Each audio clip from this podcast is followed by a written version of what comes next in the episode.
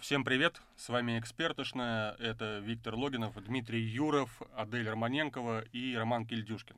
Сегодня наши темы для разговора — это Huawei и его непрекращающаяся война с Google. Это самый быстрый поезд в мире на, блин, на чем он, Дима? На, на электромагнитной подушке. подушке из Китая. Это какие-то странные радиосигналы с подземелья Антарктиды. И самое, конечно, интересное, мы все любим секс и прочую клубничку, это секс-скандал на фестивале в Каннах, где режиссер заставлял кого? Актеров э, заниматься ну, оральным сексом против их воли. И, и фестивале, брал, брал их за Жаль. и заставлял. Жаль.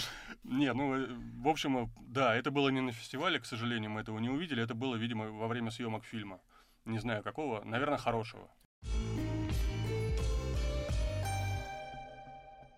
Раз уж мы заговорили про секс, то, может быть, поговорим и про Huawei?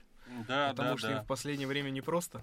Я всегда переводил Huawei, не в обиду будет сказано этому бренду, как плохой путь. Вот, и ныне путь э, Huawei наткнулся на непонимание со стороны Google. То есть, точнее, Google-то все понимает. Google исполняет по заказу США санкции против Китая. В итоге Huawei лишается всех приложений Google на Android, может использовать только стоковую версию Android. Ну, короче говоря, превращает смартфоны Huawei в кирпич Google. А Huawei в ответ говорит, что нет, мои смартфоны не будут кирпичом, я сделаю свою операционную систему систему с блэкджеком и без Гугла. И да, кстати, Google можно назвать в этом смысле именно продажной женщиной, потому что он э, в угоду, так сказать, политическим конъюнктурным интересам э, экономические свои интересы совсем не соблюдает, Можно потому что сказать, Huawei что... генерирует огромное количество прибыли, в том числе для сервисов Google. Если Google готов от них отказаться, значит, так надо. И здесь деньги уже не важны, важны, видимо, какие-то другие, более высокие идеалы. В общем, я считаю, что эта борьба очень э, всем нам на пользу. Я очень давно переживал на тему того, что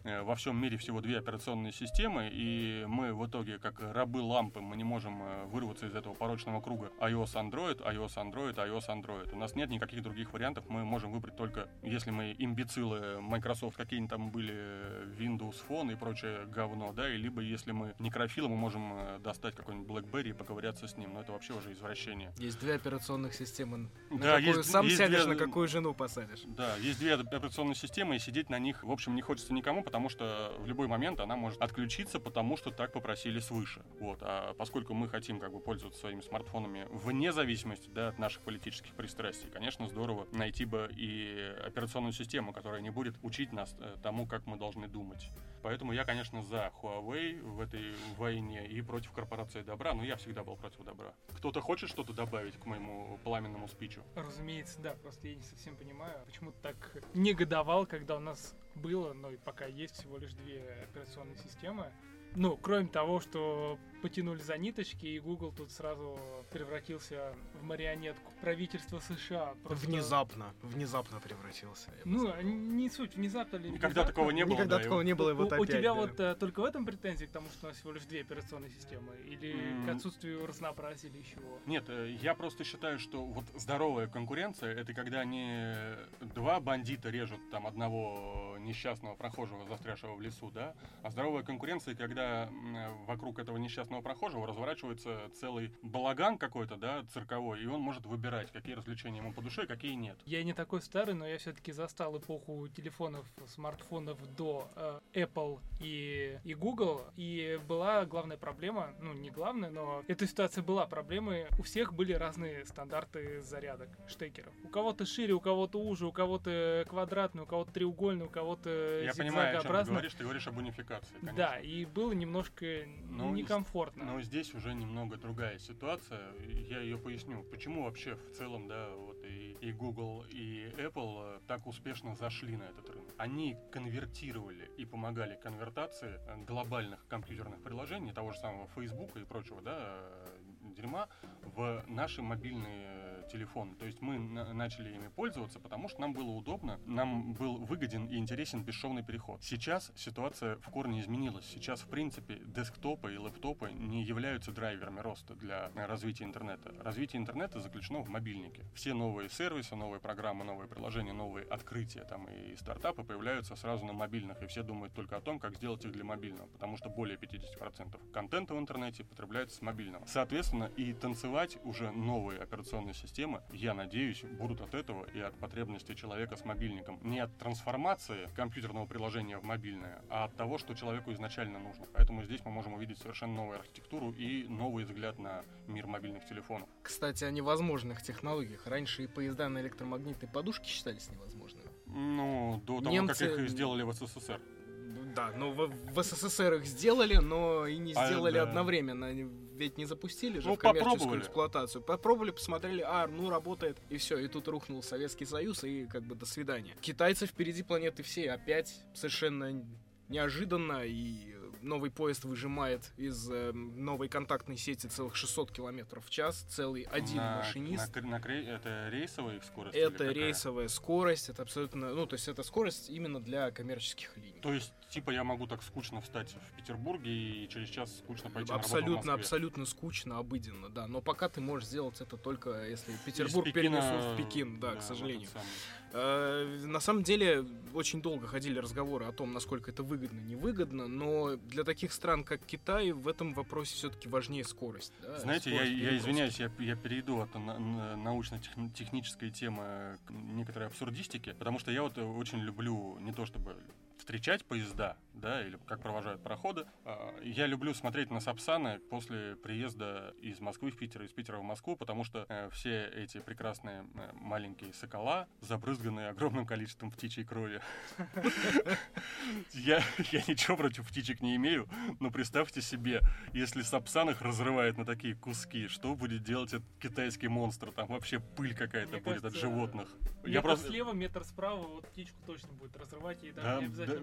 Просто на скорости 600 судьба, э, километров в час будет разрывать... За кого- судьбу птичек лично я переживаю еще со времен французского ТЖВ, который по обычным путям на обычных колесах делал 500 с лишним километров в час. Я считаю, что это ну просто какие-то запредельные цифры для, для меня, как для человека, который всю жизнь на поездах ездил со скоростью там соточка, да? Ну, на, на этой соточке вы можете спокойно лечь в купешечку, выпить чайку от доброй проводницы, заснуть и проснуться в другом конце нашей бесконечной, бескрайней что России. Вполне возможно с доброй проводницей. Да, проснуться. а в Китае теперь даже пукнуть не успеешь, ты уже на работе. Никакой радости, никакого отдыха. Они в этом смысле э, подражают японцам. Там же есть даже специальный термин, обозначающий эм, смерти на работе от переработки. Вот, вот, видимо, они пошли по этому же пути. Кстати, японцы представили м, самый быстрый поезд, который движется по обычным путям. Мы об этом говорили в прошлый раз. Чуть более 400 километров он выжимает, но китайцы, китайцы здесь, конечно, Дима, порвали вот это, всех. вот это вот их 600 скоростной поезд, он когда появится в реальности, когда на нем можно прокатиться? Они Обычному заявляют с- строительство первой контактной сети, правда, мест не называют, объясняют, что справится за два года. человеку? Ну, Два суть- года это чудовищно. Чудовищно быстро. Чудовищно как, быстро. Как, как и все у китайцев. Я просто немножко внесу ремарочку, и мы тему с китайцами закрываем. Я- Не Видите? закрываем, я хотела А вот спросить. тут у Адель еще бомбит у меня, секунду. у меня прямо большой вопрос, Дима. А вот э, помнишь Hyperloop Маска? Этот китайский быстрее, да? Так какая скорость у Хайперлупа? Я лично не помню. Маск, Маск заявляет вообще Скорость какие-то... наебок.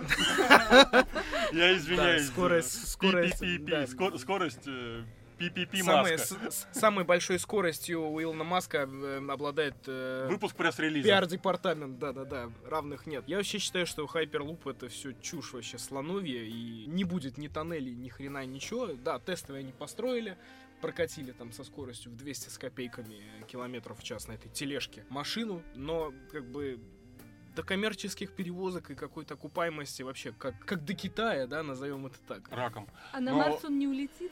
Илон Маск, мы все об Господи. этом мечтаем, но он не улетит. Да, Технология Илона к Маска, сожалению, для Вити он не улетит, да. Витя как особый почитатель Илона Маска, к сожалению. Так вот, закрывая тему с э, китайским поездом и его электромагнитной подушкой. Пища для ума.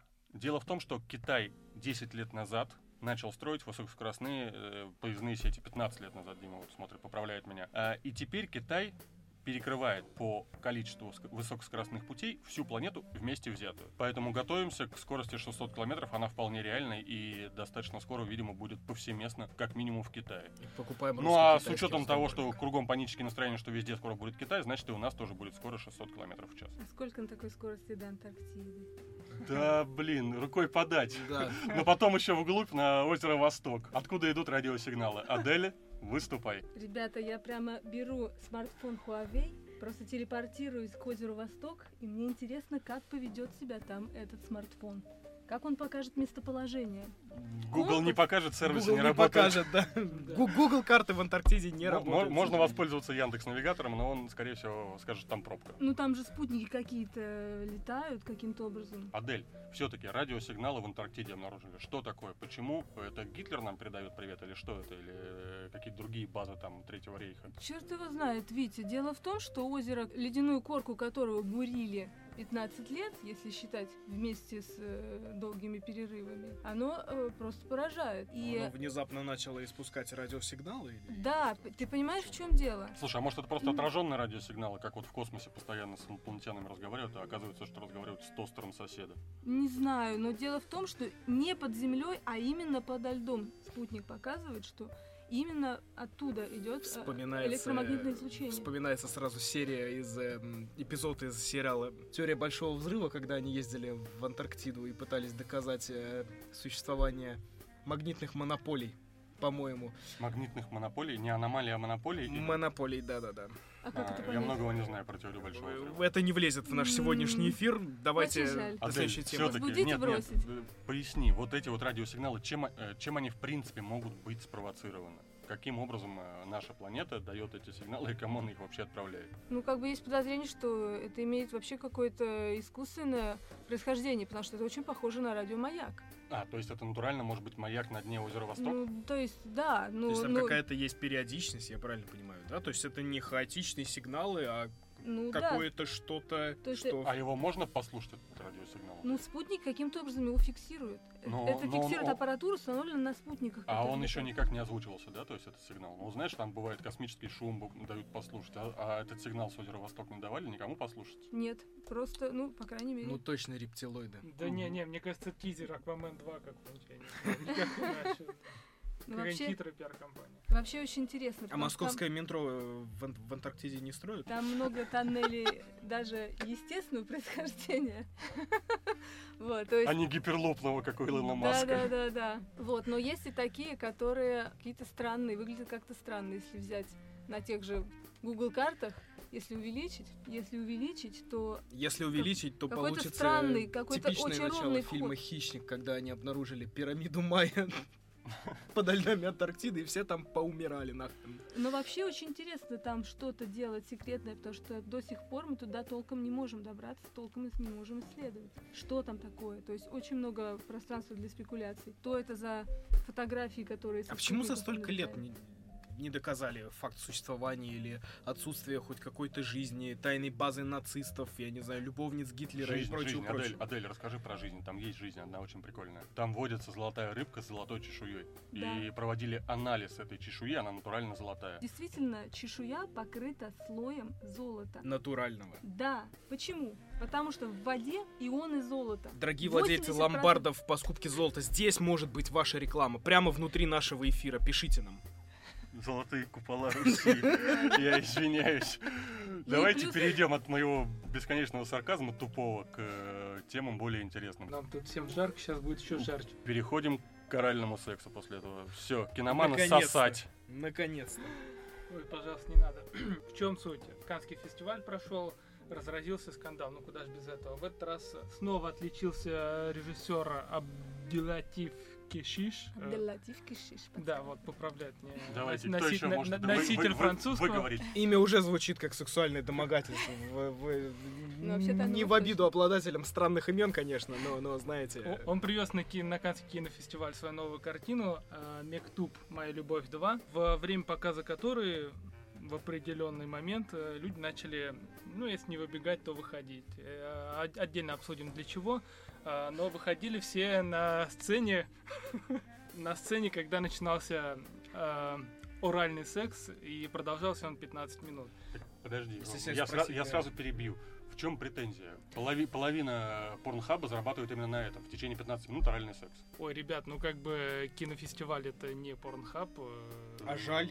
Опять же, в очередной Ну, раз. Значит, жизнь опять опередила А, искусство. я понял, ты про интеграцию как бы контента для взрослых э, в фестивальные фильмы. Это, наверное, было бы окей, если бы не информация, которая всплыла после показа. Оказывается, что актеры, которые снимались в этом фильме, изначально были против натуралистичных э, съемок, но режиссер настоял, опоил их бедных, и э, рюмка за стопкой, час другой, и у- уже пошло-поехало. И режиссер с камерой, И картина склеилась. да, подсек этот момент и, э, в общем, снял. Все, Д- все, смешалось в комнате для монтажа, я бы так это назвал. Да, да, Добился это можно часть так назвать. А, Можно тут э, долго шутить, но мне кажется, это проблема, потому что этот режиссер не первый раз попадает в подобного рода скандал. А В прошлом он э, прославился, можно так сказать, э, благодаря фильму э, «Жизнь Адель». Это про двух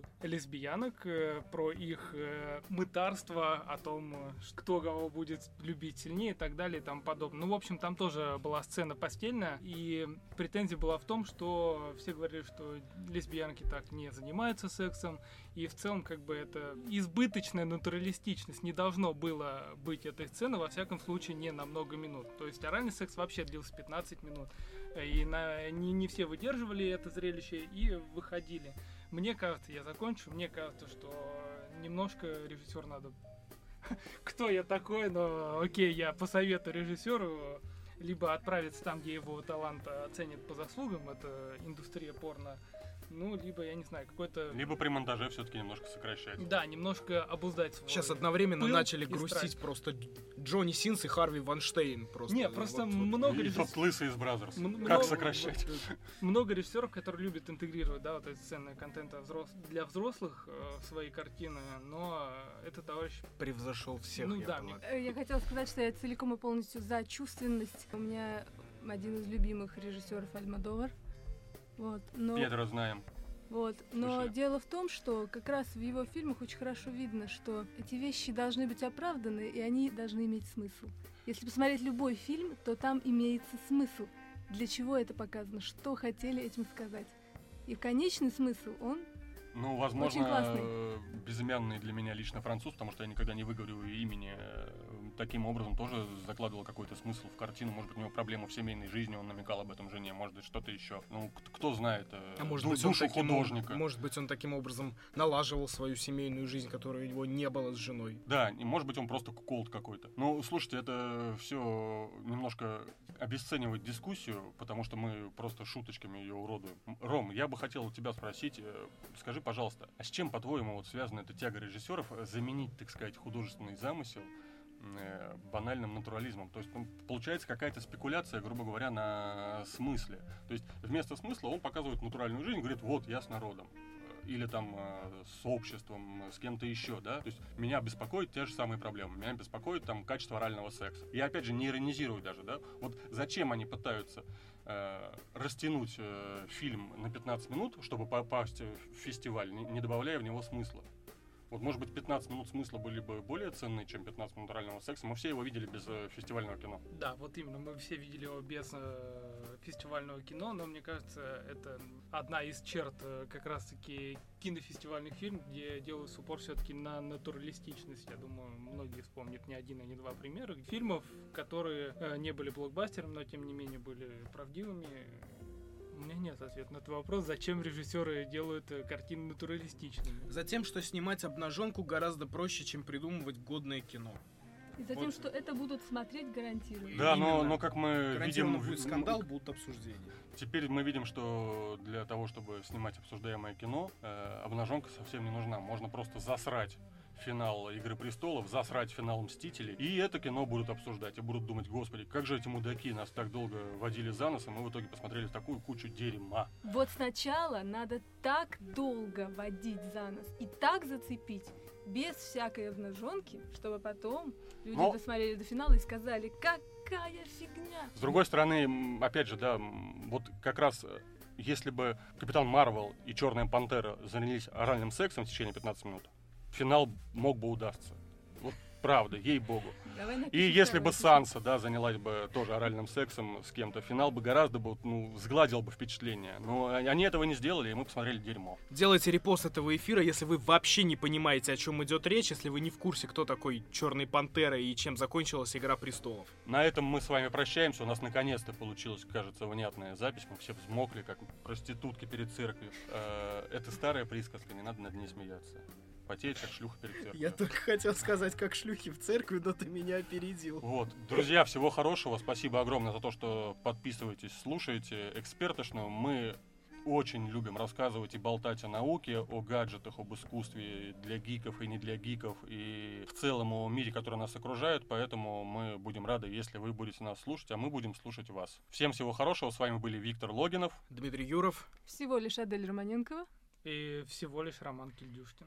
До скорых встреч, услышимся!